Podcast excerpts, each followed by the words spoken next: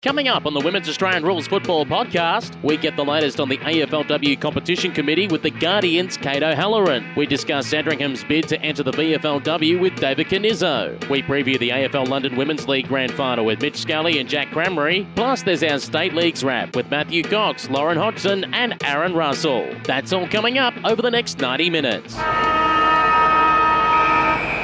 I'm Peter Holden and welcome to the Women's Australian Rules Football Podcast. And a friendly note, this podcast is broadcast first as a radio program Wednesday evenings, 6 p.m. on RSN Carnival. That's digital radio in Melbourne on the RSN Racing and Sport app and via rsn.net.au. A reminder that we're bringing you two Swiss Wellness VFL women's matches this weekend. On Saturday from 11 a.m, it's the battle of first versus second. Collingwood versus the NT Thunder at Victoria Park. Again, live on air Saturday from 11 a.m. Then Sunday from 1 p.m, we present Hawthorn versus the Western Bulldogs at Box Hill City Oval. It's third versus sixth. You'll hear both of those games on RSN Carnival, digital radio in Melbourne, the RSN Racing and Sport app and rsn.net.au. To our first guest for this week, who has had her finger on the pulse about the possibility of the AFLW home and away season being shortened to just 6 rounds for each side. She's been getting all the feedback from the players, and believe me, they are not happy about it. She's also spoken to the likes of Susan Alberti. She's digging for more information. She was at AFL House on Tuesday night to see if she could get any answers out of the head of the AFLW in Nicole Livingstone. It's our privilege to have on the line the sports editor and journalist from The Guardian in Kate O'Halloran. Kate, how are you? I'm not bad, thank you. How are you? Good to hear that you've got at least a smile in your voice because let's be honest, it's been almost a nightmare weekend for women's footy, and we go right back to Thursday where it all began with two pieces. The first piece that that got everyone fired up was a rival publication, the Herald Sun. They've had their usual footy survey they do all the time, and the numbers come out and said 40% of their current readers are interested in AFLW, which on the face value, you'd say, well, that's not bad to, you know, their traditional, probably more conservative football followers, but 40%'s a good chunk. Instead, the Herald Sun seemed to spin it negatively. Yeah, I was really surprised by that. Oh, well, maybe not surprised is the right word because it is the Herald Sun after all, but I was disappointed. I mean, you'd think, as you say, it's quite a, you know, sort of conservative, more traditional sample. So the fact that we even had almost a 50-50, you know, split of readers willing to admit that you know, they're into the AFLW, I think that's not bad after a couple of seasons, especially given that, you know, it is a league that perhaps attracts more non-traditional fans than anything. So, you know, the spin on that was quite disappointing. Through those publications and Super Footy, etc., the news broke Thursday night, which then started to really pick up as a firestorm by Friday, that the AFL was considering shortening the season to be 6 home and away games per side with a 2 weeks finals period to try and keep it within the 8-week window. There were rumours of that going back to May and June. Carlton coach Daniel Harford had even mentioned during an interview with us that he thought it was going to be something like as short as even 5. Wow. And after Daisy Pearce's comments about a gimmicky tournament on Friday, boy, did the AFL community fire up. Yeah, they did. I mean, but in a good way. I mean, you know, the AFLW community in particular, I think the way I described it in my article today was they found voice. I mean, the players in particular who have probably been fairly quiet on some of the, you know, more controversial decisions made by the AFLW around their handling of the women's game. They really, one by one, came out and weren't afraid to say what they thought. And, you know, that started with Pearce, but then we had Mo Hope, you know, saying, is it all worth it? I could earn more on Centrelink, but, you know, I want the privilege of playing for the club I love with the girls I call family. And these are sacrifices I've been willing to make up until this point. But, you know, shortening the season to keep it in this arbitrary window that they keep talking about seems very insulting. And, you know, I'm just so glad that it was such a united response, such a loud response, really, from the community. And I hope that's shown the AFL something. Are you surprised by that? Because when there's something, I guess, a similar controversy level on the men's side of the game, we usually see, just as an example, something like a Patrick Dangerfield and maybe a Gary Ablogini, a couple of, maybe half a dozen big names come out and voice it, while everyone else is not quite mute, but letting the others do the talking for them. On the women's side, it seems to be just about nearly every single player possible has come out via their social media channels to say, we're not cool with this. Yeah, well, I suppose I was a little surprised just because it is a bit different to how things have been up till this point. But, you know, and I don't think it was an organised response. I think it was just sort of almost the last straw for so many of them. And, you know, I spoke to some of them privately and without revealing who they are, you know, they said, we're all united on this. We just, you know, we've made a lot of other sacrifices, pay being the obvious one, you know, taking unpaid leave, working full time, being bullied, you know, any number of things they've had to endure. But, you know, those are sacrifices they've said they've been willing to make up until this point with a certain level of trust and faith and because of the game that they love. And now that that very thing is under threat, you know, I think the players just thought, no, this is a line in the sand. We're not okay with this. You mentioned the word organised, and I ponder for a moment that, again, it's the players coming out to speak in unison rather than the actual AFLPA. I guess this even goes back to, for example, when Katie Brennan had to face the tribunal, was unhappy with the result because she didn't have the option of paying a fine for rough conduct, had to be suspended, and then obviously was going to take that through the respective court system for it to be turned over. That initial penalty system was agreed upon by the AFLPA with the AFL. So, I mean, is there a case of the AFLPA, I wouldn't say it's not working in the women's best interests, but is not getting the desired results for them? Yeah, I mean, I think so. I mean, it doesn't have to be in a sinister sense. It's not like anybody is saying that they're out not to represent women on purpose, but I think, you know, they need... It just makes so much sense for women to have their own players' association, to have their own union that, you know, we keep hearing from Nicole Livingstone, from Gil McLaughlin, that it's a different game, that they're going to have different rules, that, you know, and it already does have different rules. It's there's so much about the women's game that's not on par with the men's game, certainly in terms of resources and equity at the moment. So, you know, they need a strong advocating body and they need to be united. You know, it shouldn't be left to individuals like Katie Brennan to have to pursue things through the Human Rights Commission to try and get, you know, equity in terms of tribunal outcomes. I mean, it's just a no-brainer for me that they need their own union. Has there been any talk from the players that you've chatted to over the weekend if they're willing to do anything? Should the league come out and say, no, we're going shortened seasons or conferences, which they're talking about? I haven't heard conferences about 2019, but it's certainly been a strong current suggesting that conferences will come in for 2020 when there's 14 teams. Yeah. Conferences came up at the press conference again today, and that was the impression I got too, was that it was more likely 2020 than 2019. I mean, that's, again, something, I mean, I've been personally furious about the idea of conferences, and the players certainly don't like the idea as far as I know.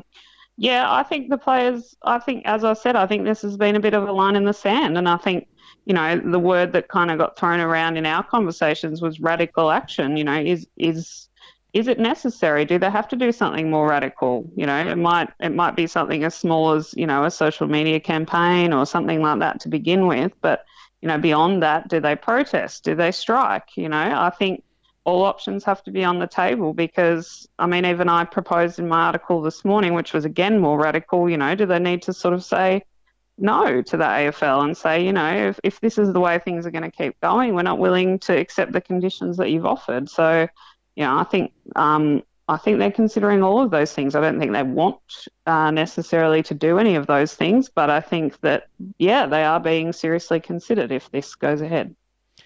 Now, this is in the extremely unlikely scenario, but let's play down that line. Let's say they went on strike, they were unhappy with the AFLW.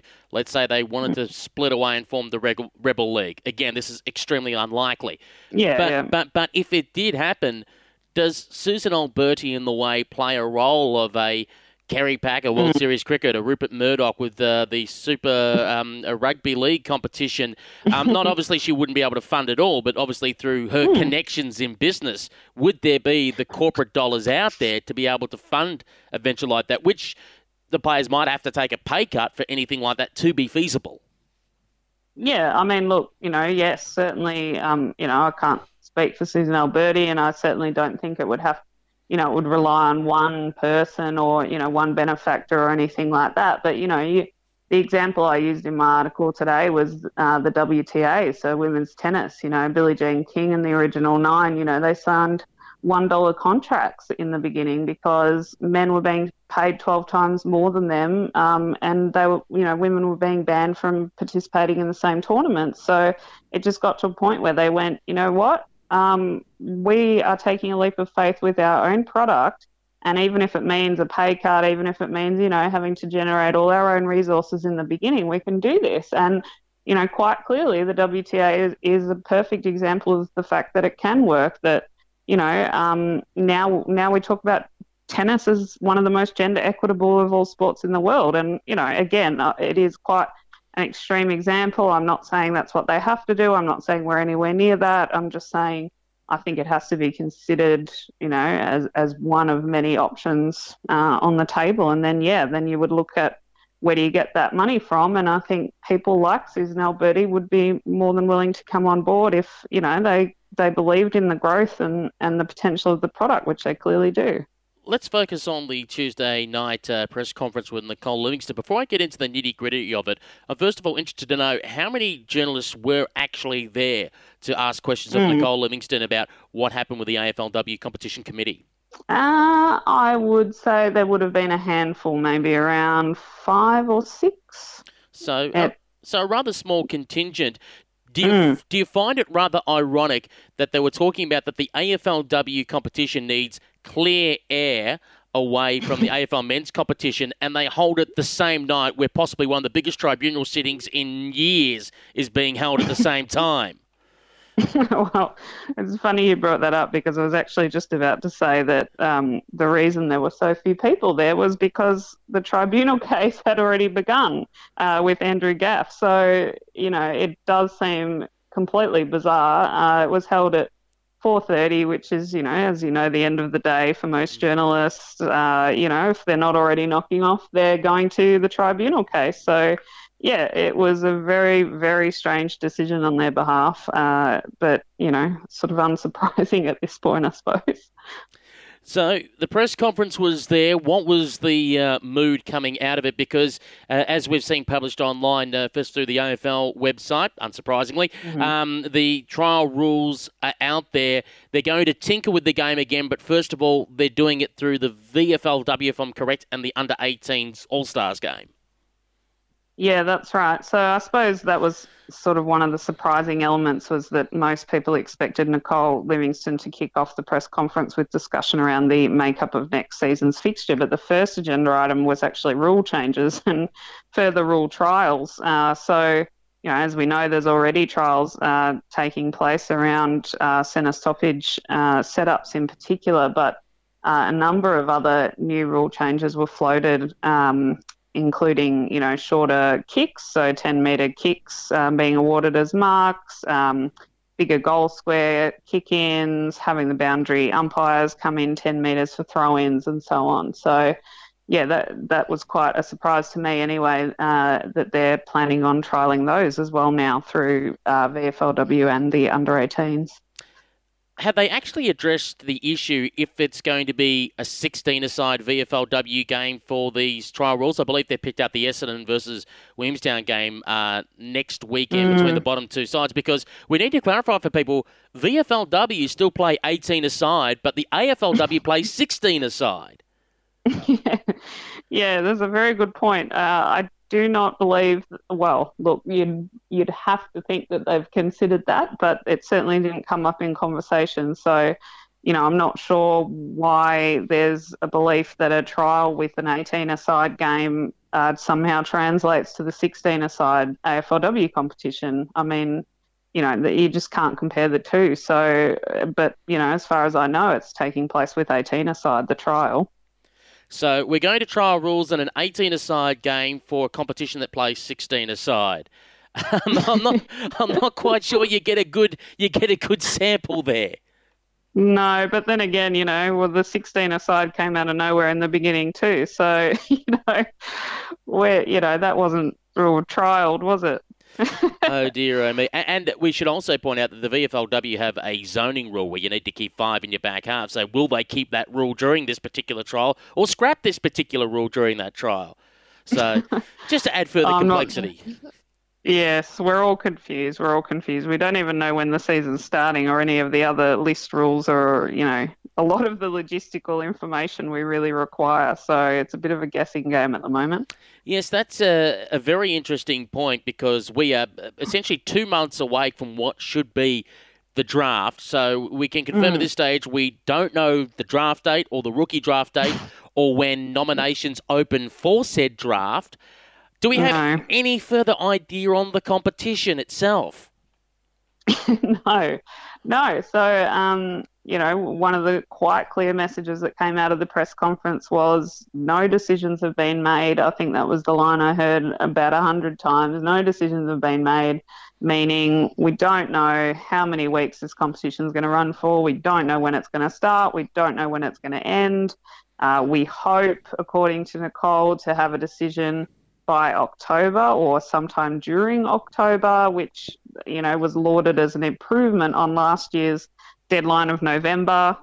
So we'll still be waiting a while because, the next AFLW committee meeting's not even until September. So, it's a bit of a strange one. Again, we don't know a lot of the information that is really critical. This seems to be rather bizarre, and particularly we should point out last year a number of the players were angry that they had to wait till November to find out what the fixture was because they said they wanted friends and family to obviously be able to book flights to be able to come and watch them play. Has anyone, I guess, hammered the AFL in the questioning about why it's taken so long? Because if I recall correctly, I think it was around this time, maybe even a bit earlier, this time last year, that the announcement was made that there'll be 2 sides in 2019 and another 4 sides in 2020. They've had 12 months, and they've actually come up with nothing. Yeah, look, I think they could have gone harder in terms of the journalists who were there. I did ask them a few logistical questions like, what's happening with the broadcast rights next year? You know, I've been hearing for a long time that they're going to be sold for next season, and yet now the response was, oh, well, you know, no, we don't know, you know, we're still in conversation, you know, that we need to first meet with the committee, we need to first decide on the makeup of the fixture, we can't sell anything to them until we know that. And it's like, well, you know, they keep talking about, oh, we don't have money for this, oh, it's not profitable, but you know, they haven't even tried to sell the broadcast rights because they haven't decided on the makeup of the season. But as you say, they've had, you know, this much notice about how many teams they're going to have. I don't know how hard it is to figure out. I mean, yeah, this stuff is basic and simple. I understand it's a new competition, but it requires even more care and foresight and planning in that case. And we just haven't seen that so far. In my way of thinking, I thought the logic would have been that you draw up a proposed fixture of what 10 teams would look like, and once you've done that, then you invite licences for those remaining positions. But that's just me, and that's just logic. As you said, with the broadcast rights, the vibe out there seems to be at the moment, it's just a rubber stamp status quo, 7 and Fox Footy again to do it, with Maguire Media to do the production side of things. Has there been any whisper at all of any of the other networks having a passing interest in it? A lot of people have been looking towards Channel 10, who, of course, broadcasted AFL for a decade through the early 2000s. And at the moment, they have no sport because they lost the Big Bash League and WBBL. Yeah. I mean, that match makes a lot of sense to me as well. But, you know, I'm not sure that I can reveal where I heard this, but I think that, as I understand, AFLW seemed to be almost part of a package deal that the AFL offered up to broadcasters, in the sense that, you know, it was almost like a, you know, an add-on, like, all right, well, you know, this is the deal that we've made for the men's competition, and as part of that, you know, you can effectively have the AFLW. So look, I can't verify that, but I would have thought that one of the key priorities would have been to, find a deal for it that enables them to market, that, you know, enables them to raise revenue, and that could go back into the women's game. But, you know, that just hasn't seemed to be a priority for the AFL, which really has me scratching my head about that one. And I believe that is also the case with radio. I believe it's also been offered as an add-on from what I've heard from a few people that I know around the traps. For yourself, Kate, with The Guardian, what can people look forward to over the coming weeks in your coverage of the AFL women's competition? Good question. I mean, I'd like to, you know, keep some of the pressure on. I'd like to keep the analysis happening. I mean, I've just put something up which is just purely a news piece, but, you know, includes some of the comments that Nicole Livingstone made today. And I think one of the really interesting things for me is that, you know, there was this talk about needing clean air, was the phrase she used, in the summer sporting landscape, and the fact that the AFL are really not interested in putting AFLW, in their eyes, up against the men's competition. And I think, you know, Nicole spoke about, we can't compete with men's football, you know, it's so popular, you know, all the players are well known, we can't, you know, we need to be different. And I think that's a real fallacy, to start pitting women's football against men's football, as if somehow by supporting, by growing, you know, by nourishing the women's game, we're somehow taking something away from the men's game. I think that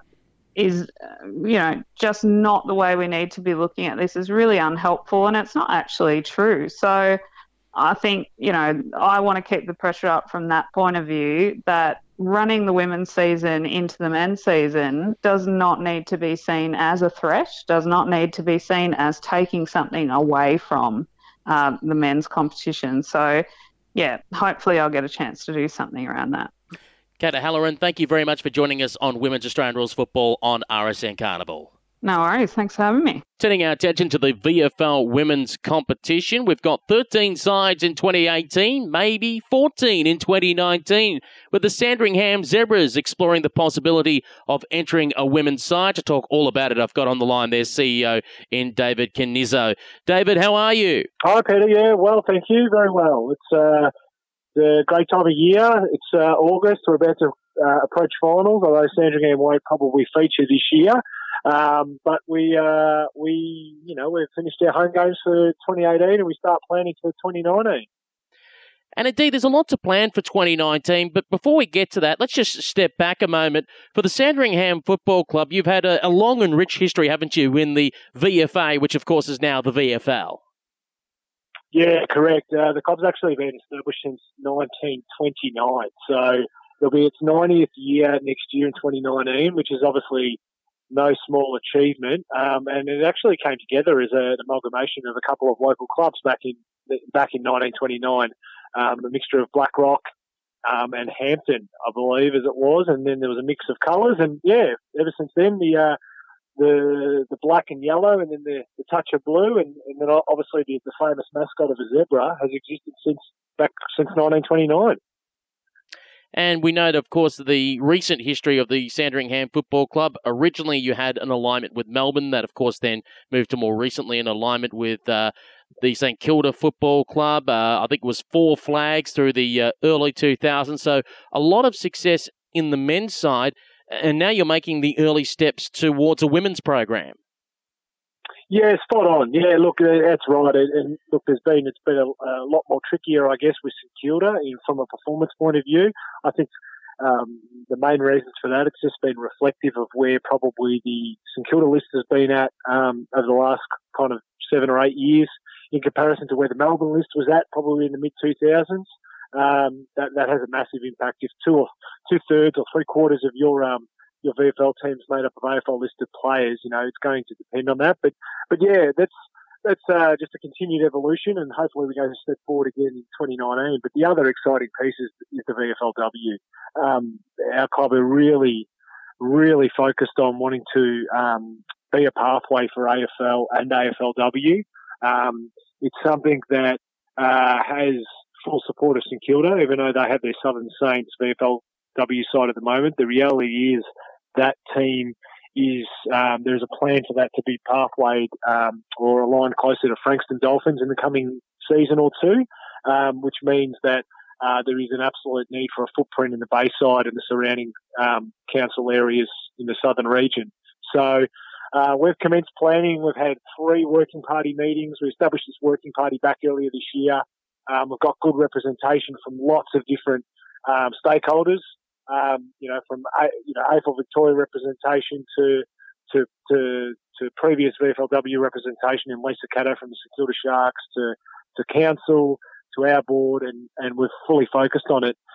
We had a female football forum only a week or so ago, a couple of weeks ago now, and we had over 75 people attend that night, which is really pleasing. It was a mixture of internal people to the club and also external people, prospective coaches, players, support staff, etc. And it was a really pleasing night where we had presentations from the club, from the council, from St Kilda, from AFL Victoria, and through all of that, making very clear what we hope is very clear is a female football pathway in the region.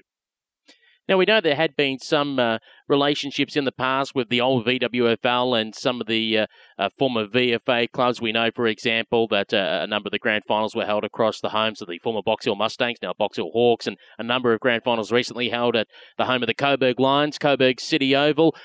Port Melbourne have started their journey by entering a women's side in the Southeastern Women's Football League this year. So how did the original seed or idea come about that Sandringham should get involved?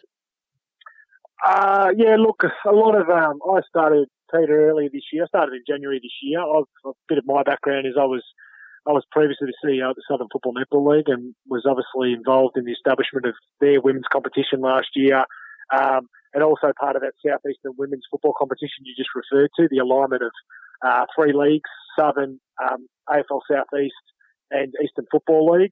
But even prior to that, I established, back in my time at the South Metro Junior Football League, I actually established, along with the support of some really enthusiastic clubs at the time, Victoria's first ever under-12 girls competition. So that had never existed in junior girls football, never existed in Victoria up until 2011, and we established Victoria's first. So part of my motivation of taking on this position at Sandringham was to continue the player pathway. I've seen it grow at junior girls. I've seen that transition to all age, nearly all age groups and youth girls. I then established women's football at the Southern League, and now get the opportunity to hopefully establish a state league women's team to participate in the VFLW. The reality is, it is vitally important that our club is reflective of its actual community, and that is men and women playing football, but also men and women participating on our board, our administration, our support staff, and as fans. So we're not just preaching that; we're living and breathing it every day, and that inclusion and that diversity extends to not just gender, but it also extends to LGBTI. Communities like we had this year with our Pride round, and even a couple of weeks before that, our the Sir Doug Nicholls Indigenous round, where we actually had a full welcome to country and smoking ceremony, and the Aboriginal and Torres Strait Islander flags painted on our oval for our broadcast game. So it's a commitment across our entire community, I think, but particularly focused by our club to be inclusive and welcoming of all, and that will take us forward, not just now, but into the future. You mentioned the name Lisa Caddo, a legend throughout the VWFL and all the media work that she does, and of course, a proud and passionate St Kilda Shark. The Sharks were unlucky not to be in the VFLW this year. What's the thought with the time between the Sharks and the Zebras? Are you looking at that as such as a feeder program? Yeah, look, all things to be considered. Lisa and I have had some preliminary discussions about how we can work a little bit closer together. Absolutely don't want to put words in anyone's mouth at this stage, but the reality is Lisa's involvement on the working party is twofold. One is absolutely she has critical knowledge about this better than anyone. She's been involved with it for as long as anyone that I know. But the other part is to also see how we can align to a very strong women's football club in this region and potentially have it as a feeder or have it as a as a sister club, for lack of a better word, where we actually have the need where not every player is going to get a game a lot of time. Can a number of players kind of go back to local level, and can we help them still and develop them in the VFL program, but then they go back to local level football and be better footballers and people. So all of that we've still got to work through. We've deliberately taken the approach where we want it to be not exclusive as such, but we still think it's important to have some strategic alignments with local clubs that will ensure that it works for the best interests of both parties. You know, where we add value back, but they're also strengthening the state league program at Sandringham as well. A lot of stakeholders, I guess, will be interested in the area, as we've touched on, the St Kilda Sharks. But obviously in your backyard, you've had the AFL Southeast competition, the women's with it through the Southern Football Netball League. The VAFA has a very strong presence in your backyard. When you look at junior level, I think of the old Moorabbin Saints Junior Football League. And, of course, you actually share Trevor Barker Beach Oval with the Sandringham Dragons. Spot on. And that's our... without kind of delving too much into our application or our draft application, that is the basis of our submission, that there is a significant footprint of female football already existing in this region, but it is growing at an alarming rate, really. An alarming rate, I say that with regards to the concern around where is everyone going to play. So we know that the demand is there. We know that the talent is going to continue to strengthen year on year. And that it'll completely be viable. Our biggest challenge right now, if I'm really honest about it, is the reality of the financial aspect to running a state league team, and wanting to ensure that we do it really well and not cut corners. And the reality is we need to generate some new revenue very quickly so that we can fund this properly and do it justice and not be cutting corners and having it as a second, a second child to an existing men's program. That isn't right. So we want to make sure that we do it properly. We have a strategy around if there's going to be an introduction of a salary cap in future years, that we have a strategy to work towards paying towards that, if not to its capacity. But yeah, we need to make sure we kind of phase those things in. As you said, you held a footy forum just a couple of weeks ago to see interested parties that want to help with the Sandringham Zebras. What was the feedback coming out of that meeting about, the possible volunteer force that you'll have behind you, and I guess on another side, some tasks that were raised that you've got to try and tick off before you eventually get that signed in the VFLW? Yeah, look, a lot of it was around first explaining the pathway and understanding that this is absolutely a logical pathway for not just next year, but going forward. St Kilda obviously had a big role to play in that. Peter Searle, the coach of the Southern Saints, explained how it exists at the moment and where that'll go in the moment and where it'll go in the future, and particularly around what I was mentioning before about Southern Saints moving closer down to Frankston Dolphins in the future. The other part was support staff. We did touch on, and our milestone calendar over the next 6 or 8 months is to advertise and recruit a senior coach, and then following that a strength and conditioning coach, and then from that all the assistant coaches that fall under that, trainers, physio, support staff. We think we've already got a really good workforce there that will be able to step up and pick up the extra nights and the extra program. When it comes to other general support staff, I think that'll come out of, the people that we end up signing, their families, their friends, etc. But the real challenge is going to be, there's a significant license fee with obviously the state body. There is associated costs with regards to coaches, medical support staff, medical supplies, and just general operations. That we need to generate that. So our challenge right now is to we're talking to a number of sponsors, prospective sponsors. We're applying for lots of grants, but our real kind of focus is around the revenue side of things, so that we don't have to kind of cut corners, as I mentioned before. So any support that anyone can provide to our club is going to be appreciated, because it's going to allow us to run a really kind of legitimate and really professional program. And on that point, before we let you go, David, if there are people that obviously know sponsors that might be interested in supporting a women's football team in Sandringham, or of course are looking to volunteer in any capacity to try and help get the Sandringham Zebras women's team up and off the ground, where can they go to? So they'll encourage everyone to just visit our website, sandringhamfc.com.au. There's the ability for anyone to get in touch with us through that. There's also the ability to just read up a little bit more about what happened at the forum, have a look at the presentation that was delivered from all the parties. That's all available through our latest news section. And of course, our contact us is how people can find out more and get in contact with us if they're interested in being involved in any capacity. We welcome those inquiries. Well, David, thanks very much for joining us here on Women's Australian Rules Football on RSN Carnival Digital Radio. And we wish you all the very best over the summer months. And hopefully we'll see sooner rather than later the Sandringham Zebras participating in the VFL women's competition. Thanks, Peter. Appreciate the time. Time to turn our attention to England, and in particular the AFL London Women's League, where the Conference Division Grand Final was played over the weekend and the Women's Premier Division Preliminary Final was played. And joining us on the line is the coach of the Wandsworth Demons and England Vixens in Mitch Scully. Mitch, how are you? Yeah, going well, thanks, Pete. One more week of footy, so we're very excited for that. Well, let's start first of all by looking back at the AFL London League Women's League Premiership Preliminary Final. It was between your Wandsworth Demons and the West London Wildcats, and the D's wanted it bad. 5-3-33, and you wouldn't let the West London Wildcats score. They were zip. Yeah, so following our first defeat of the year the week before, the girls were really fired up to make the most of this chance and came out all guns blazing. So it was a really good warm-up, really good start to the game. Unfortunately, though, within the first minute of the game, one of our girls went down with a potential neck injury. So, obviously, the precautions were taken, and the game was delayed by about an hour before we could recommence it. Obviously, those situations are pretty difficult. So, when we did finally get restarted, we actually played with 12-minute quarters.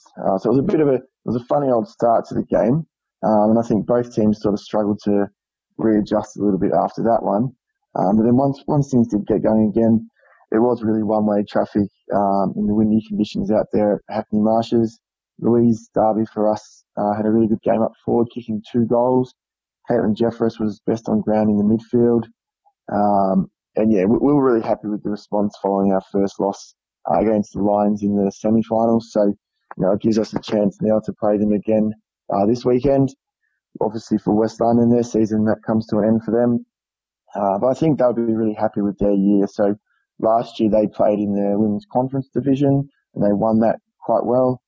This year they've stepped up to the Premiership Division, managed to finish in 3rd place. So they should be really happy, and hopefully they can build on that next year. But yeah, really happy with the result from a Demons perspective. So we'll preview the grand final in just a moment for the Premiership Division, but a grand final was played over the weekend for the Conference Division. It was between the Wandsworth Demons Reserves and the London Swans. It was a 1-point thriller. The Demons 139, defeating the Swans 128. Yeah, as we've come to expect from these two sides, it was another edge-of-your-seat cliffhanger. Obviously very low scoring, but it was tricky conditions with the wind. But despite the score, I think everyone who watched that game was just gripped by what was happening. It was a really absorbing game to watch. And both sides left absolutely everything out on the field. They were both exhausted by the end of the game.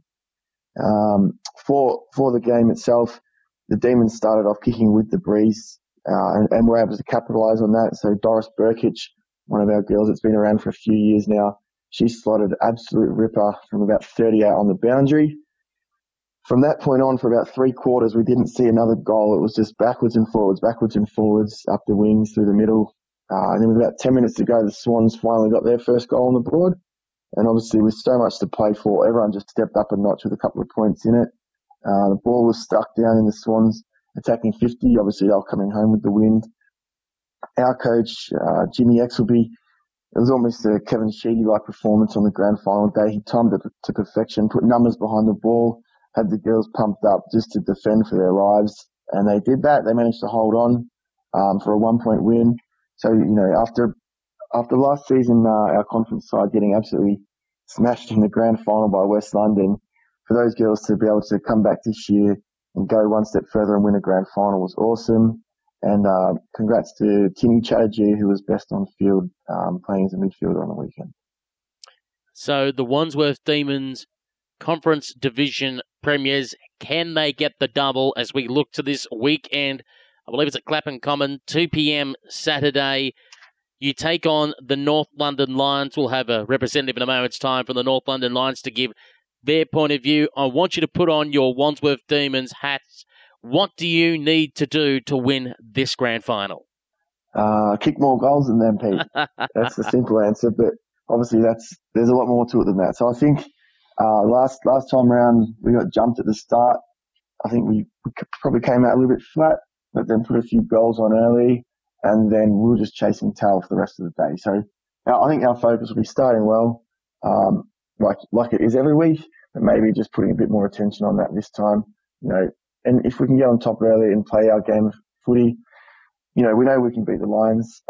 We've played them 3 times. I think we won 2 sort of close encounters. They obviously had a good win last time we played them. So I think both teams are very good football teams, capable of winning. So we've just got to be 100% switched on and ready for a battle.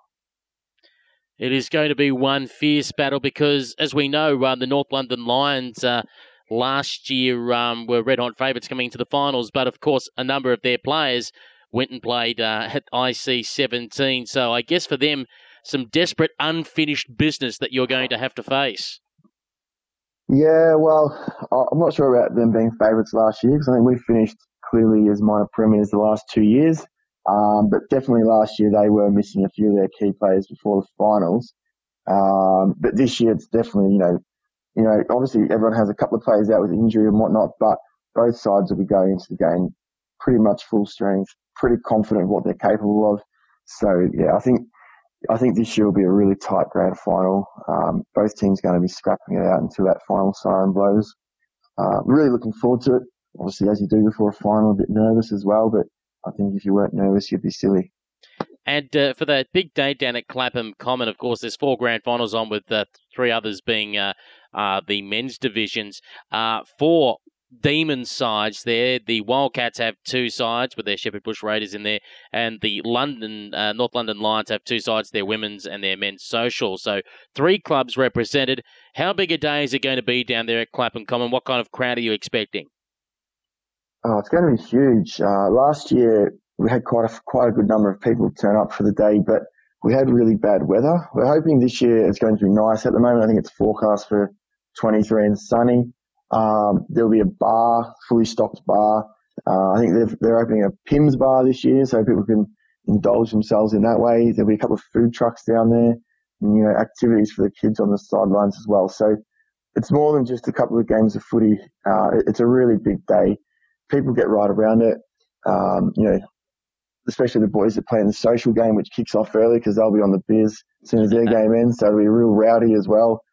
But yeah, they're great days, AFL London Grand Finals, because it's almost like a big carnival of footy. You know, the games are hotly contested, but at the same time, there's a good atmosphere because, you know, most people there's a lot of Aussies travelling in Europe and everyone's here for a good time. So when your game's done, you crack a beer and enjoy yourselves and, you know, hopefully you've got a premiership medal on at the end. Well, Mitch, thanks very much for joining us here on RSN Carnival, Digital Radio and Women's Australian Rules Football.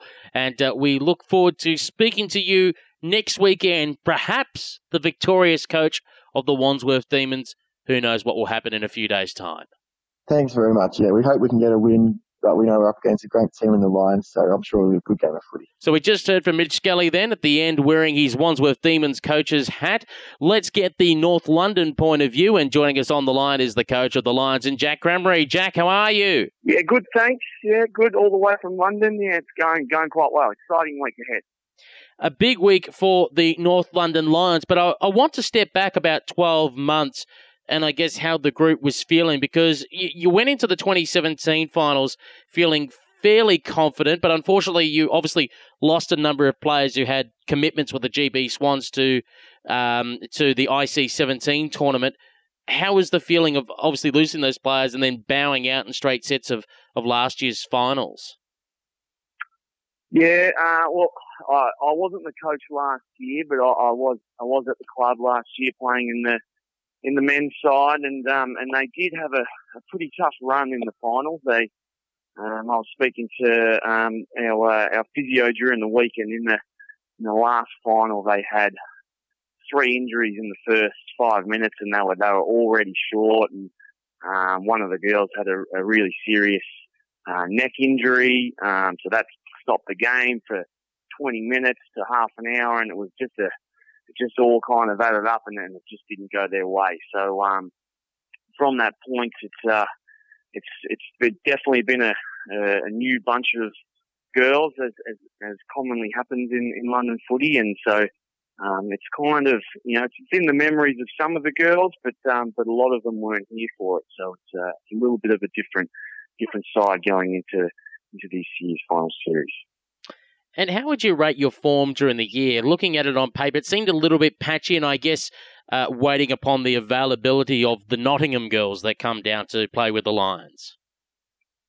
Yeah, that's one of the key factors. Like, we've kind of only got the advantage of having one side. With, you know, someone like the Demons and the Wildcats, they do have the two sides. They kind of do get the opportunity to run out with their best side available every week.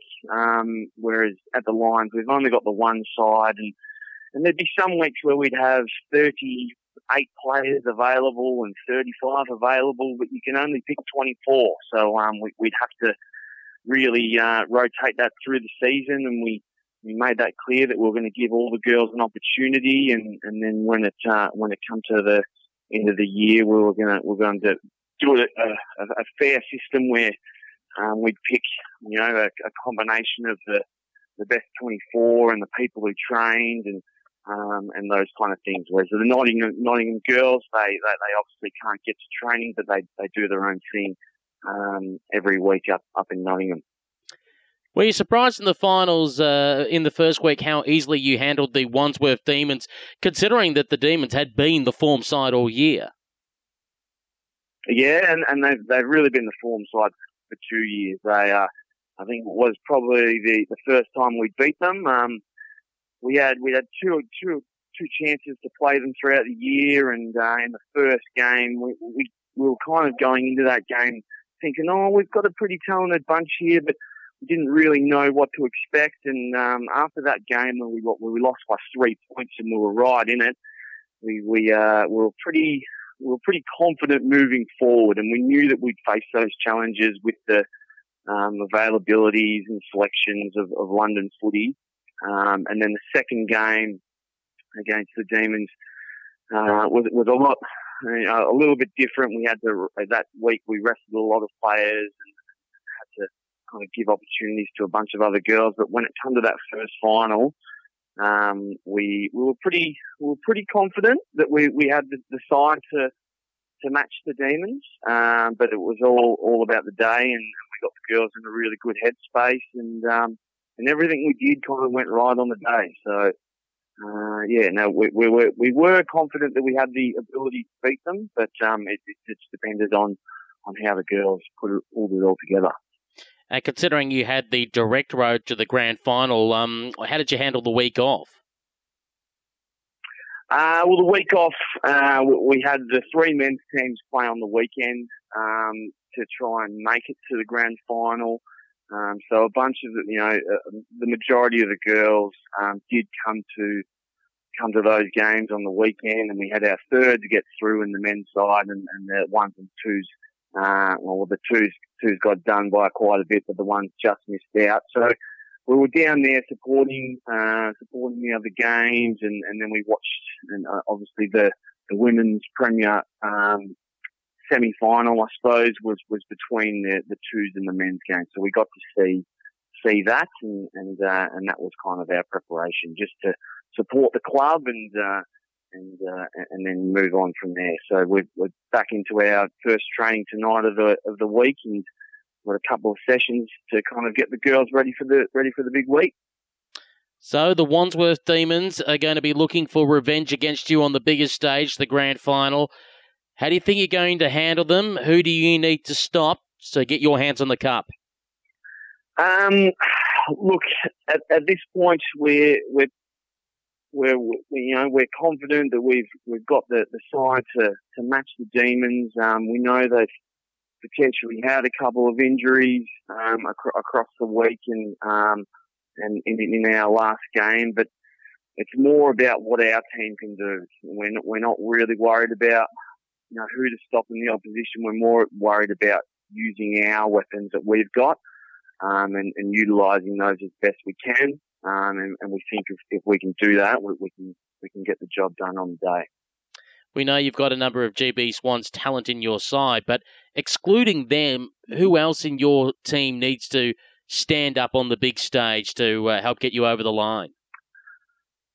Well, we've got a number of girls who've come across from Australia and in their first and second seasons, and you might have heard a few of the names previously, but it starts in the middle, and we've got Danny Trott, our ruckman, who just monstered the Demons in the last game, and so it starts with her. She's a huge presence on the field, and then releasing the girls who've got a little bit of speed around that.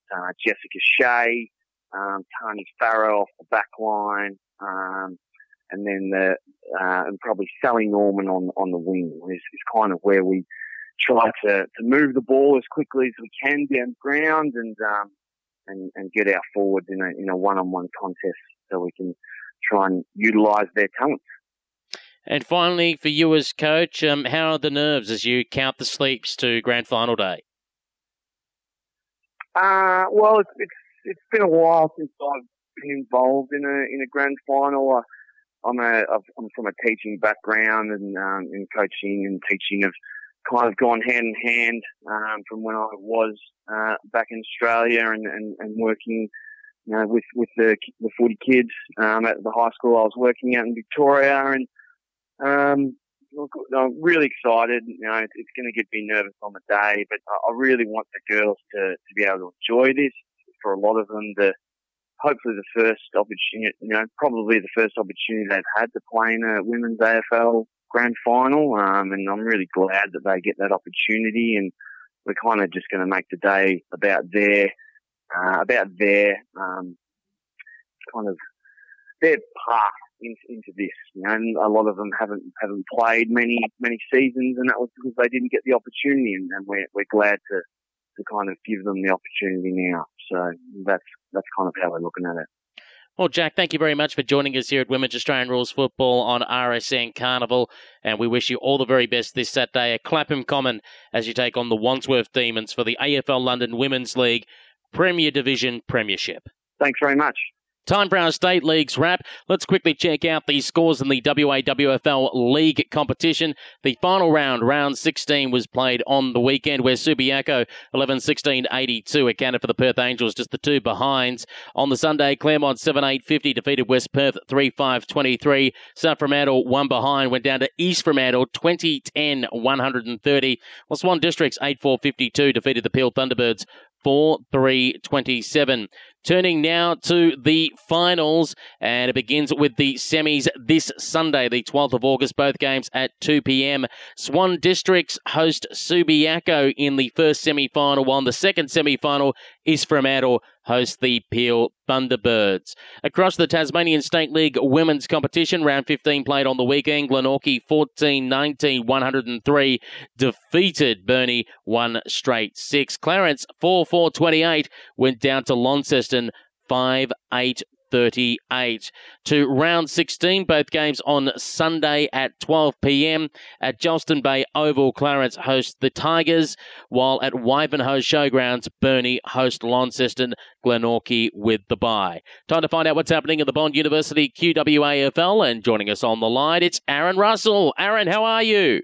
Great, Peter. We have concluded another year of season fixtures and into finals in Quaffles. Such an exciting time of the year. Great time of year for footy up here. The weather is generally clear skies and 22 degrees. Perfect for football. That is beautiful weather. And let's have a look at the results on that last round. And Wilson Grange just stretching the legs before their finals campaign with a comfortable win over Yoronga South Brisbane at 11-6-72 to 4-4-28. yeah, season on the line for Yeronga. Weren't able to get the job done. Down for that game, and definitely got out of the blocks early, did Yeronga. Kicked the first two of the game, and it looked like we could have been in for a tight one, and they were doing all they could to stay in touch after that. But Wilson too strong, slowly kicking away, got into the swing of things in the second, third, and finished strong in the fourth as well. And Yeronga are looking very ominous to the rest of the competition.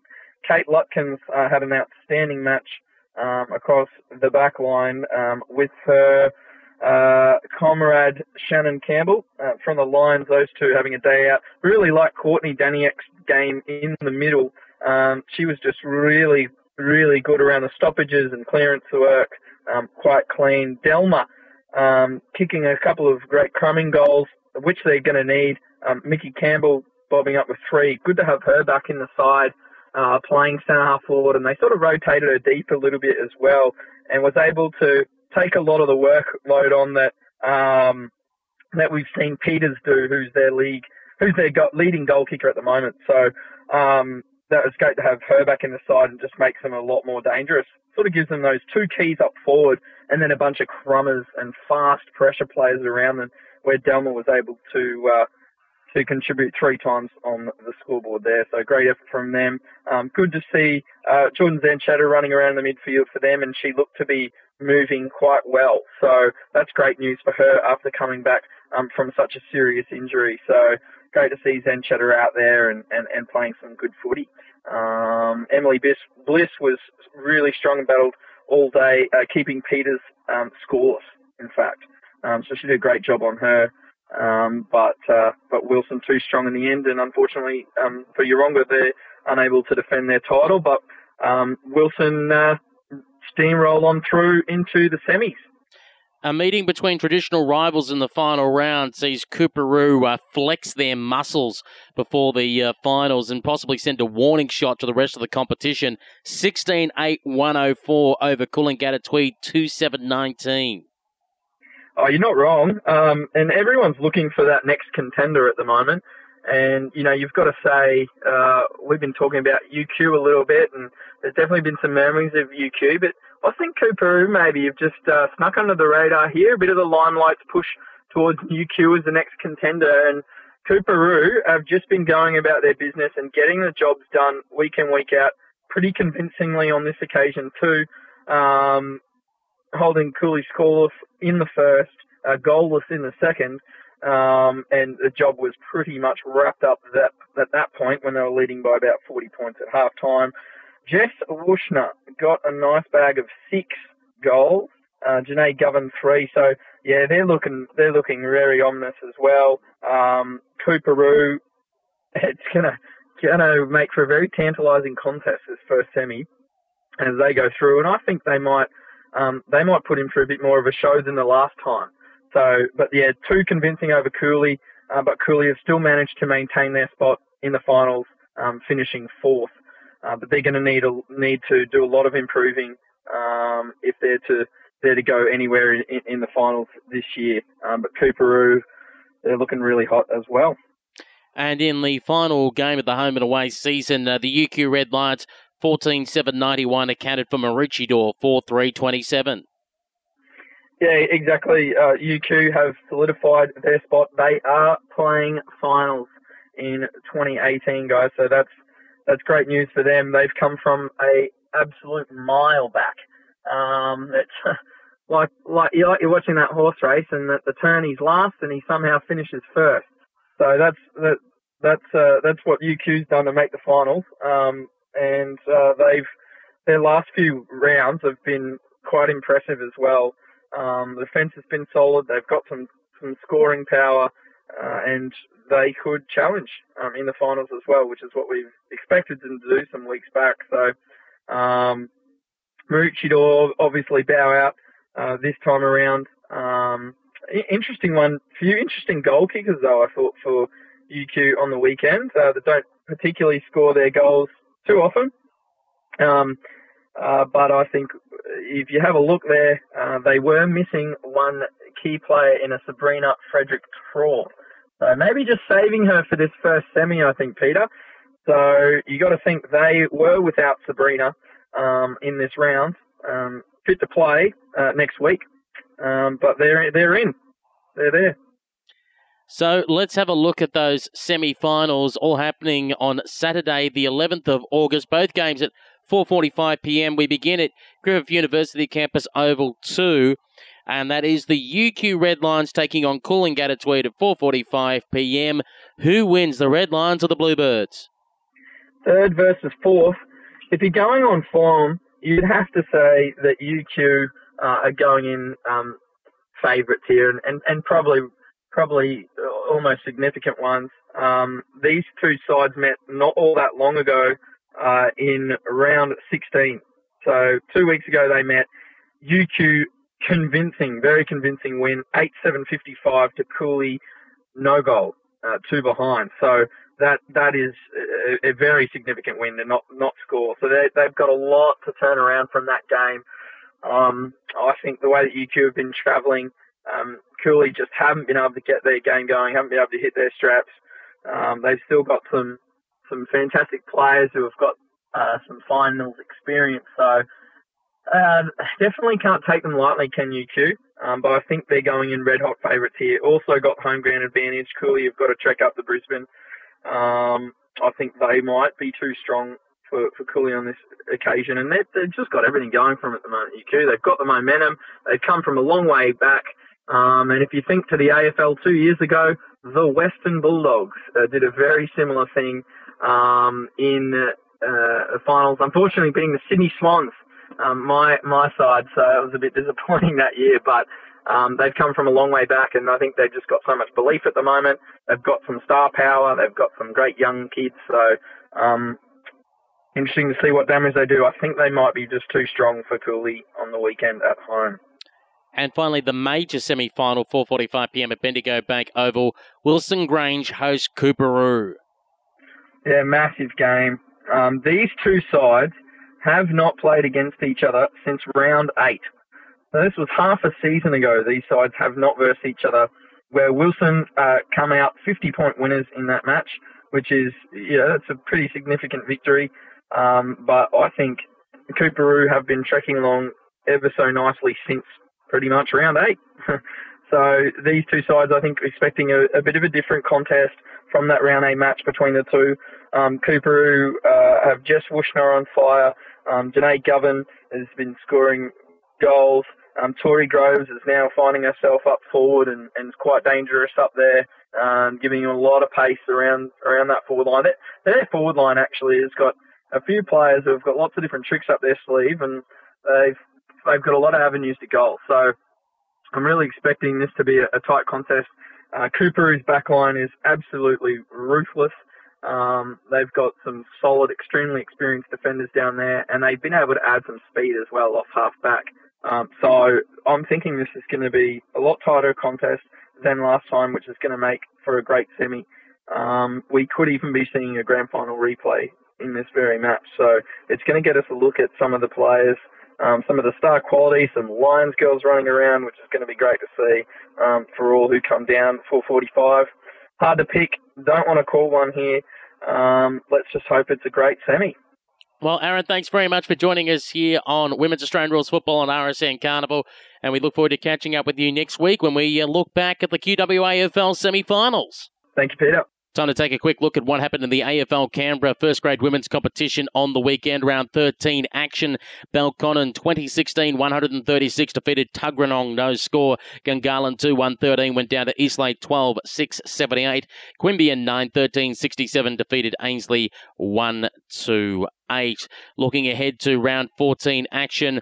Friday night, 6:30pm at Kingston Oval, Eastlake host Belconnen. Saturday, 4pm at Allenray Oval, Ainsley host Tuggeranong, and at Allenshaw Park, Sunday, 4pm, Gungahlin host Quimbian. Now, for all the latest in the AFL Sydney Women's Premier Division, we've got on the line Lauren Hodgson. Lauren, how are you? Yeah, really well, thanks, Peter. How about you? Not too bad at all. Finals fever is almost there in Sydney, and we begin by looking back at round 15, where the Southern Power 8-6-54 getting a vital win over the UTS Shamrocks 1-3-9. Yeah, look, I mean, it's obviously, as you mentioned, a vital win for the Power. It now sees them sit 2 games clear of Sydney Uni with 2 games to go, so it's going to be really interesting there. Look, they got out of the blocks with a good start, holding Shamrocks scoreless in the first quarter and kicking 2 goals, 1 themselves. And look, they held the Shamrocks scoreless throughout the first 3 quarters. And look, Ree Lotter had a day out kicking 6 of Power's 8 goals. And Power ended up with a 45-point win. And look, definitely helps them. Still doesn't get them across the line quite yet for finals. But they'd be really pleased with that performance, Peter. UNSW Eastern Suburbs Bulldogs 3-17-35, defeating the Western Wolves 2 behinds. Was it blowing a gale there at Village Green? Oh, I mean, look, even if it was a bit windy, I think the Bulldogs would still be disappointed with them. With that scoring accuracy, 20 shots on goal to only be on 35 points, even if it is a bit windy, is not the best. But on the Wolf side of things, to be held goalless in a game, which has happened a few times this year, is definitely not ideal. Goal kickers for the Bulldogs were, Privatelli, Keeley and McGee, and, no goal kickers for the Wolves. And, Bulldogs remain in second on the ladder. Looking to the third game of the round, the Newtown Breakaways 3-3-21 went down to the Auburn-Penrith Giants 7-12-54. Yeah, look, I thought this one would have been a bit closer. I think I may even have tipped the Breakaways to be a possible upset. But, look, the Giants, played well throughout the day. Look, it was a fairly even first quarter. Breakaways were actually up by 1 at quarter time. But the Giants managed to get a little bit of a break on them at half time, and then were never headed after that. Calderwood for the Breakaways was a standout, kicking their 3 goals, whilst for the Giants, Gay with 3, Bryden and East Hope with 2 each. So good form for the Giants heading into finals to get a decent win under their belt with a couple of weeks left now. And the Sydney Uni Bombers 5-2-32 going down in a thriller to Macquarie University 5-3-33. Yeah, thriller's definitely the way to describe it. I think it was with only 8 or 9 minutes left in the game. The Warriors are actually down by, I think it was 14 points. So to come home strongly and kick 3 goals in the last 8 or 9 minutes and ended up winning by points. A pretty special effort considering that prior to that they'd only kicked 2 goals themselves. But I think, we discussed this game a lot last week. It'd be a true test of whether Sydney Uni's form over the last month has been, accurate or whether it's just a few lucky games. But given that they really took it to Mac Uni and almost got away with the win, I think you can say the Bombers are definitely in good form and potentially, if a few things go their way, could actually make the Final Four after not starting the season all that greatly. So let's have a look at your tips for the penultimate round, round 16. We kicked the dew off the grass at 8:40 a.m. on Saturday morning at Pickett Oval, where the Western Wolves host the UTS Shamrocks. Yeah, it's definitely an early start. The Wolves have had a couple of early starts out at Pickett Oval. Look, I think this will be a good contest. Should be competitive for both sides. And I'm actually going to tip the Shamrocks in this one. 12:10 p.m. Saturday at Trumper Park. The UNSW Eastern Suburbs Bulldogs play host to the Auburn Penrith Giants. Yeah, look, this game should be another really good contest. Look, I think it'll be a close one, but tipping the Bulldogs there. Southern Power versus the Sydney Uni Bombers, 12:40 p.m. at Waratah Oval on Saturday. Yeah, look, we discussed this game even last week. This game has a massive ramifications for who makes the four. If Power managed to beat Sydney Uni for a third time this year, then it puts them. I think it would put them 3 games clear with 1 round to go. So they'd be guaranteed a Final Four and the Sydney Uni wouldn't. But if Sydney Uni win, then going into the last round, Power are only 1 game clear of of Sydney Uni. So it definitely has massive ramifications for both of those sides. Tipping with my head in their recent form, whilst Power have been better the last few weeks, I'm going to tip Sydney Uni here by a couple of goals. And Saturday, 4:50pm at Macquarie University, Mac Uni hosts the Newtown Breakaways. Yeah, look, Uni obviously would have had a bit of a scare on the weekend against the Bombers, but I don't think the Breakaways will trouble them, and I think the Uni will have a comfortable win there. Well, Lauren, thanks very much for joining us again this week on Women's Australian Rules Football on RSN Carnival, and we look forward to catching up with you next week when we review round 16 of the AFL Sydney Women's Premier Division. Yeah, looking forward to it, Peter, and we'll chat next week. Across now to the Adelaide Footy League Women's Division 1 competition. The final round, round 15, played on the weekend where Fitzroy 4-6-30 went down to Salisbury 12-13-85. Port Adelaide one behind, defeated by Adelaide University 24-6-150. And Christie's Beach 2-5-17 were defeated by Morphettville Park 3-4-22. Looking to finals action this weekend in the Adelaide Footy League Women's Division 1. And we've got on Saturday, 7pm at Salisbury Oval, Salisbury hosts Christie's Beach in the first semi-final, while on the second semi-final, Sunday, 3pm at Callot Reserve, Morphettville Park host Adelaide University. Time to get all the latest now of the Swiss Wellness VFL Women's Competition, and joining us on the line, our league caller here at RSN Carnival, Matthew Cox. Coxie, how are you? Very well, Pete. Another big round of Swiss Wellness VFLW action across the weekend. There were some big results that have certainly swayed way the top four is going to be defined as we enter the final phase of the home and away season. Let's begin on Saturday morning where the KC Demons 5-7-37 defeated Carlton 3-9-27.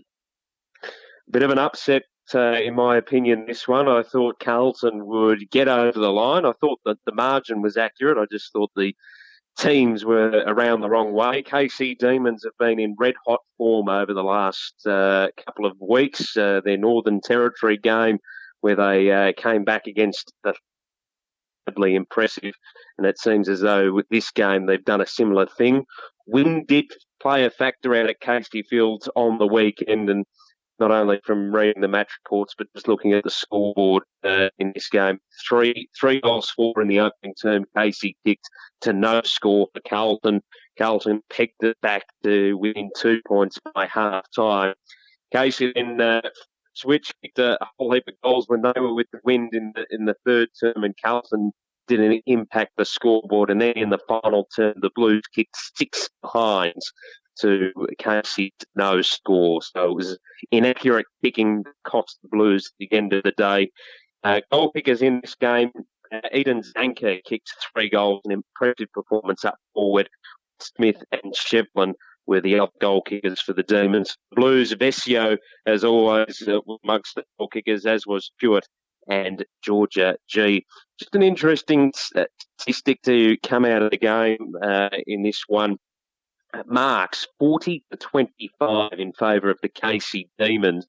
Obviously controlling the ball and possessing it, but not overusing it. The disposals suggest that it was 12 higher in favour of the Blues, 179-167. So Casey using it a lot more efficiently in the match on the weekend. And the player statistics also reinforce that point with Georgia G. She racked up 21 touches on the weekend and laid 8 tackles. Gab Pound racked up 20 touches on the weekend as well, the two leading disposal getters on the ground in favour of the Blues. The highest disposal getter on the ground for the KC Demons was Hall with 18. So to Avalon Airport Oval in Werribee, where the Thunder keeps rolling on, 11-5-71, accounting for a respectable Williamstown 4-2-26. Yeah, as you said, a respectable performance. Most of their score, Williamstown, coming in the second term. So we're putting a good score on the park. But apart from that, it was as expected. The Northern Territory Thunder continue to get big victories and record big victories. They've got a very preview very shortly, but They're firing on all cylinders at the moment. Goal kickers in this game, Hatchard kicked 4, Thorne kicked two. Bevan, Roberts, Hickey, Sedundry and Swanson were the other goal kickers on the weekend. As always, a dispersed list of goal kickers for the Northern Territory Thunder. They've got plenty of options where they can impact the scoreboard, and that's week in, week out occurrence. The Williamstown Footy Club, Harris, Duffin, Chapman and Whiting were the goal kickers on the weekend. Disposal getters in game, familiar names up the top of the sheet, with Emma Swanson racking up 27 touches on the weekend. Jenna Bruton picked up 22 and last 12 tackles, a monumental effort there from Jenna Bruton.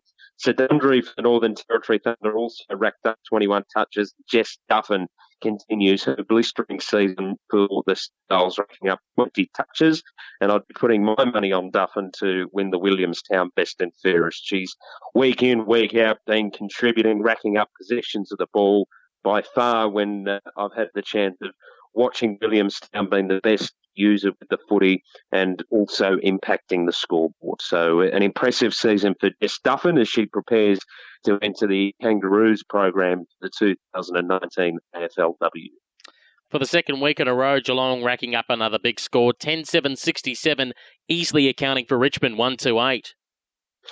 Yeah, not good for the Tigers. Another disappointing performance for them, as we've spoken about over the course of the last week or so. It just seems as though fatigue is starting to set in for this young developing group. They were playing very good football early on, high-pressured football, and it just seems that they haven't been able to sustain that in the final phase of the 2018 season, which is disappointing, but we also know that they're heading towards bigger and better things over the next couple of years with their own AFLW program. Geelong needed to make a statement in this game, just to attempt to lock down their top four spot, and they did what they started with, 6 scoring shots to 0 in the opening term, 3 goals, 3 long kicking, and then the biggest damage was done in the third quarter, where they kicked 6 goals, 1. Incredibly accurate for the Geelong Cats, and they're leading goal kickers on the ground. There's a few familiar names on this list. Mia Ray Clifford kicked 4 goals. She's had a very impressive season for the Cats, even when they went through that little bit of a down phase, or where they weren't winning games or just winning very close games. Mia Ray Clifford has been one of their best performers. Maddie Boyd kicked 2 goals. Kate Darby, or Cranston and Mangan, the other goal kickers, whilst Jess Gardner was the only goal kicker for Richmond on the weekend. The disposal getters in this game, Ivy racked up 23 touches. Blakeway racked up 20. The leading disposal getter on the ground for Richmond was Graham with 18. Darebin versus Hawthorn was our match of the day on Saturday. It was a thriller, and in the end, the Falcons victorious 4-5-29 over the Hawks 3-7-25. A real arm wrestle until Darebin got their skates on in the final term and put a few goals away early in the piece. Hawthorn continued to persist. They tried, but it was just a little bit unstructured. I think we made reference throughout the broadcast that there was a lot of high-hoping kicks. They weren't lowering their vision and trying to navigate their way forward, which is curious considering Phoebe McWilliams was back in the side alongside Sarah Perkins on the weekend. So the fact that they weren't looking for those options, presenting and just hoping to hit up a target with those long kicks inside 50 didn't really work for the Hawks. Maybe the loss that they had to have. Their performances over the last month or so have just either been getting them over the line, although Paddy Hill alluded that their performance against the Southern Saints the week prior to this one was one of their best for the season, where they ran out strongly. Unfortunately, on the weekend, that wasn't the case. But Darebin Falcons, they did incredibly well. They held on to Hawthorn early on. They ensured that they didn't get away. They didn't get a goal in the opening term, but worked their way into the game. It's the first time that I think the bottom six, which I've always queried with the Falcons since the AFLW has come in and their players being managed or no longer with them, for the first time I think they were accountable on the weekend. They played their role better than what potentially the Hawthorn bottom 5 or 6 players did. So an impressive performance for Darebin. The question for them, though, is can they sustain it for the next couple of weeks to make themselves or give themselves the best opportunity to make the top 4. Jarvis, the 23rd player for Darebin on the weekend, kicked a goal. Elise O'Day, Kate Shearlaw and Maddie Guerin, the goal kickers, whilst for Hawthorn it was Rebecca Gleeson, Tara Luke and Rosie Dillon, the goal kickers on the weekend for them. The leading disposal getter on the ground, but no surprise, Elise O'Day sits for the list with 26 disposals of the weekend, 8 marks, 2 tackles, whilst Van Dyke continued her impressive season for Hawthorn, racking 20 touches, collecting 6 marks and laying 4 tackles. A match of the day on Sunday was between the Western Bulldogs and Southern Saints in Henry Turner Memorial Reserve, and this was the boil over of the round. The Saints 6-4-40, easily accounting for the Western Bulldogs 1-3-9. And the biggest thing in that sentence you just said was the Southern Saints easily accounting for the Western Bulldogs, which is a certain surprise. The Bulldogs on their spiritual home deck, Henry Turner Memorial Reserve, of course, being the home of the VU Western Spurs, which the Bulldogs are heavily aligned to. They kicked a goal in the opening term and then only managed to get a further 3 behind for the remainder of the day, where the Southern Saints just powered on, kicking was that 4 goals up until half-time, then adding to that afterward with a further 2. Bohanna kicked 3 on the weekend, Bate, Silver, Munn, amongst the goal kickers for the Southern Saints, whilst he was the only goal kicker for the Western Bulldogs. Leading disposal getter on the ground was Brown with 28 touches, laid 7 tackles as well, whilst Gett wrapped up 24 touches and 9 tackles. Looking down the list, I know Hannah Scott made her return to the side, the Western Bulldogs, or made her Western Bulldogs VFLW debut on the weekend with, I believe, Spark. Beyond that, not many AFLW-listed players were a part of the Bulldogs side on the weekend, so I'm assuming that taking a bit of talent out of that Western Bulldogs side has cost them not only the victory on the weekend, but potentially a top 4 spot. And I think for the Western Bulldogs, I saw a photo on Instagram, I think it was Elise Gamble with their arm in a sling as well. Not a great result for them on the weekend. Final game of the round was Essendon versus Collingwood out at Rams Arena in Craigieburn. The Bombers 3-5-23, going down to the top side Magpies 6-13-49. Again, as expected, Collingwood getting a good result. Not as big of a margin as they could have had, considering they kicked 6-13 on the weekend. Wind would have been playing havoc at Craigieburn on the weekend, given it was a windy day on Sunday. The Bombers did well to make the scoreboard respectable in the final term. They were also inaccurate, though, and perhaps it was Collingwood taking their foot off the throttle. Nice to see Steph Chiocci up the top of the goal-kicking list for the Magpies. She kicked 2 goals. She's played a couple of games now in the VFLW, just getting her hands back on the footy in preparation for another AFLW season. Bateman kicked 1. Edwards were the other goal kickers, whilst for the Bombers, Tanya Hetherington hit the scoreboard on the weekend with a major. Di Matteo kicked 1 and Meliaris was the other goal kicker for the Bombers. Leading disposal getter on the ground was Ross with 18 for Collingwood, and Collier with 17 touches. So not great disposal, racking up that completely the wrong way around on the weekend. So it was a fairly even performance by the looks of things for both sides, which is positive signs. And Hetherington's goal for the Bombers, by the way, was from the boundary line as well. So, and that was shown on the VFL website as vision. So that clearly has to be a fine for the social fund from one defender, Tanya Hetherington. I was going to say, is that double points considering she should be at the other end of the ground? Absolutely, absolutely. Melbourne Uni having the bye there in round 13. So we go to round 14, third last round of the season. Let's get our previews in. First of all, Coxie, Casey Fields, Saturday morning, 11:30 a.m. The Casey Demons versus Melbourne Uni.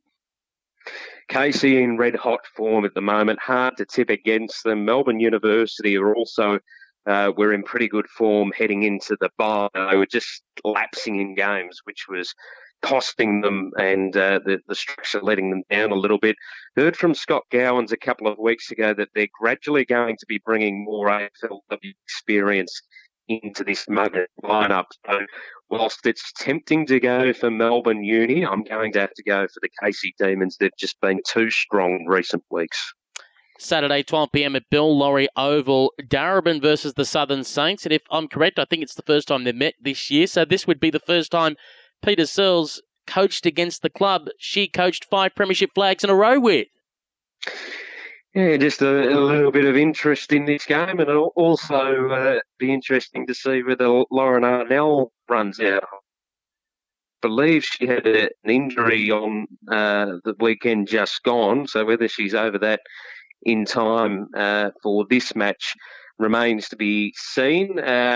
It just adds a little bit of spice to this game. The Southern Saints will be buoyed with confidence coming off their victory against the Western Bulldogs, coming up another side out of finals contention in 2018, being Darabin, who really needs to keep winning games to ensure they get a spot or give themselves the best opportunity to get the top four.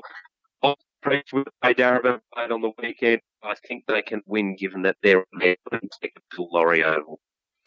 Let's focus Saturday, Victoria Park, 12 p.m. bounce. We're on air from 11 a.m. on the radio on RSN Carnival and via the VFL video stream from 5 minutes to 12. It's the top two. The first place Collingwood hosting the second place NT Thunder at Victoria Park. And this is going to give us an accurate indication of where these two sides sit, considering Collingwood faced the Northern Territory up in Darwin in the middle of the year when the Thunder had those list management issues that they were dealing with. So they're not compromised heading into this game, apart from being likely cold, wet and windy, which might hamper them. But Collingwood, they'd be primed for this one. Their home deck at Park to be looking to score a victory against the Northern Territory Thunder. And given it's their home deck, and given I've been really impressed with the way the Magpies have performed in the VFLW, I'm going to tip them. And I can say that the weather forecast at this moment, as we'll record this interview, shows that the day before, which is the day the NT Thunder land, it will be fine and sunny and a top of 20 in Melbourne. On match day, a prediction of 13 and rain. It's just good old Melbourne. Don't like the weather. Wait a couple of hours, it'll change. Saturday, 4:30 p.m. a twilight game at GMHBA Stadium, otherwise known as Cardinia Park, where the Cats host Essendon. Unfortunately, can't see Bombers getting up in this one. I think Geelong will get another nice percentage booster against them.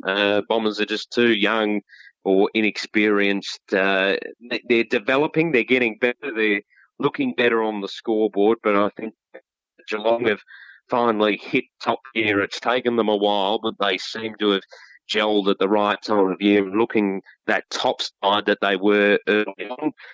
I'm tipping them. Sunday, 12 p.m. at the Swinburne Centre, otherwise known as Punt Road Oval, Richmond versus Williamstown. Curious game. I'm going to go with Williamstown. I think they've been more competitive when it comes to scoreboard activity over the recent weeks, and Richmond's performance, certainly at Princess Park, when we called them a couple of weeks ago, and then again on the weekend down in Geelong, they just don't seem to have that goal-kicking power anymore, and whether that's because there's a lack of delivery coming in or whether they're just being restrained by the opposition, I'm unsure, but I just think Williamstown have been performing that little bit better and should be able to rack up another win for them on the weekend. And Sunday, 2pm bounce down. We're on air at 1pm on RSN Carnival Digital Radio at Box Hill City Oval. Hawthorn versus the Western Bulldogs.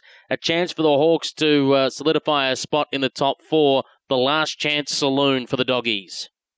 Yeah, last roll of the dice, and given their performance on the weekend, we'll have to wait to see what the team that they're going to put out looks like on the weekend for this game. I think if it's the same side that ran out against the Southern Saints, I unfortunately don't see them getting over the line. But if they can bring back a couple of their AFLW stars like Brooke Lachlan and Ellie Blackburn into this game, then they potentially have a better chance of getting over Hawthorn, who will be a little bit bruised after their defeat on the weekend against Darebin. They'll be looking to rectify that. They're back on their home deck at Box Hill City Oval.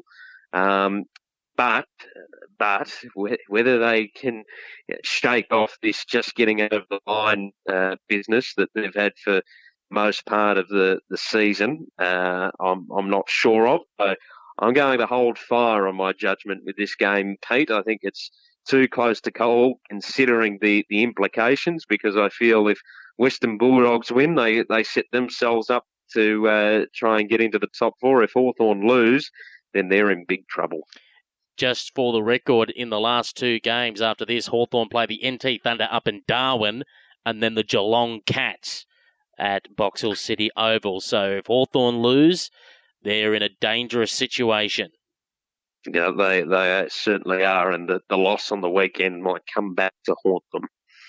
Well, Coxie, thanks very much for joining us here on Women's Australian Rules Football on RSN Carnival Digital Radio. We look forward to your company this weekend with the two big games, first versus second, Collingwood and the NT Thunder, and then Hawthorn versus the Doggies on the Sunday.